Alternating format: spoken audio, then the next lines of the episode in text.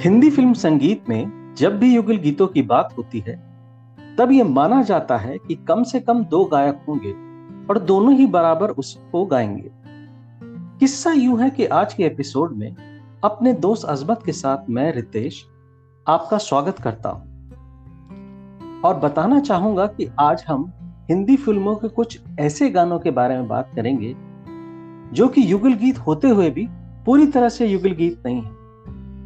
इन गीतों में साथी गायक ने या तो गुनगुनाया, या कोई आवाज़ करी, या कुछ शब्द बोले। चलिए शुरू करते हैं आज की बातचीत। आप कैसे हैं जी? बताइए, आज कौन से गीतों से आप हमें रूबरू कर रहे हैं? मैं बिल्कुल ठीक हूँ, रितेश। और आज के एपिसोड में हम सबसे पहले जिस गाने के बारे में बातें करने जा रहे हैं, वो है 1957 में बनी फ़िल्म पेइंग गेस्ट का ओ निगाहें मस्ताना देख समा है सुहाना। ये गाना मजरू सुल्तानपुरी ने लिखा है और इसकी धुन आर डी बर्मन ने बनाई है और इस गीत को किशोर कुमार ने बेहद ही रोमांटिक अंदाज में गाया है। और इस गाने में आशा भोसले जी ने सिर्फ़ हम्म, हम्म गुनगुनाया है। लेकिन अगर हम उनका गाया हुआ हिस्सा निकाल दें तो ये गीत कुछ अधूरा सा लगने लगता है। करेक्ट है जी। बहुत ही यादगार गाना है। और किशोर कुमार के शुरुआती हिट गानों में से एक है। अब हम जिस गाने के बारे में बात करेंगे वो 1973 में बनी फ़िल्म अनामिका से लता मंगेशकर का गाया हुआ बाहों में चले आओ है। मजरू सुल्तानपुरी के गीत को संगीत राहुल देव बर्मन ने दिया इनफैक्ट uh, ये मेरा one of the all time favourite love songs भी है। इस गाने में लता जी ने जो वेरिएशंस लिए हैं, वो कमाल के हैं। कहीं तो वो बहुत सॉफ्ट और कहीं हाई नोट्स पर गाती हैं। और इस गाने का हाईलाइट की आवाज़ है। और इस आवाज़ को बहुत खूबसूरती के साथ इस गाने का हिस्सा बनाया गया है, जिसे खुद गाने के संगीतकार आर डी बर्मन ने बखूबी निभाया भी है। बिल्कुल सही कहा आपने अगला गीत 1976 में बनी फ़िल्म बालिका वधु से है। बड़े अच्छे लगते हैं। अमित अमित कुमार का गाया हुआ पहला लोकप्रिय गाना है शादी, जो आनंद बख्शी द्वारा लिखित और संगीत राहुल देव बर्मन द्वारा रचित है।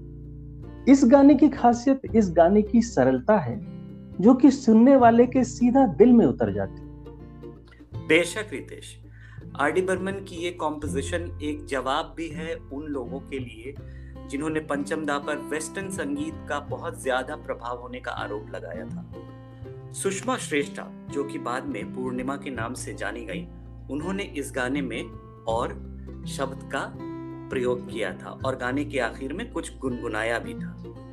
उन्होंने बस एक शब्द इस गाने में गाया था और ये गाना उनके नाम से भी आज जाना जाता है।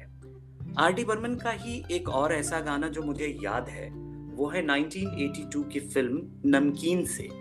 आकी चली बाकी चली। इसके गीतकार गुलजार हैं और ये गाना एक अलग ही रंग लिए हुए है। ऐसी मुझे तो लगता है कि जैसे आपने मेरा मन ही पढ़ लिया। जी। ये गाना लोकगीत का रस लिए हुए है। इसके शब्दों के माने बहुत गहरे नहीं है। ज़्यादातर एक तुकबंदी की तरह लगता है।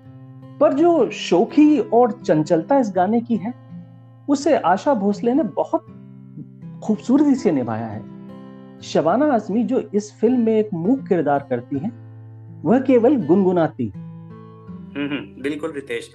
नब्बे के दशक में ए आर रहमान ने भी अपनी पहली ही फ़िल्म रोजा में एक ऐसा गाना दिया था।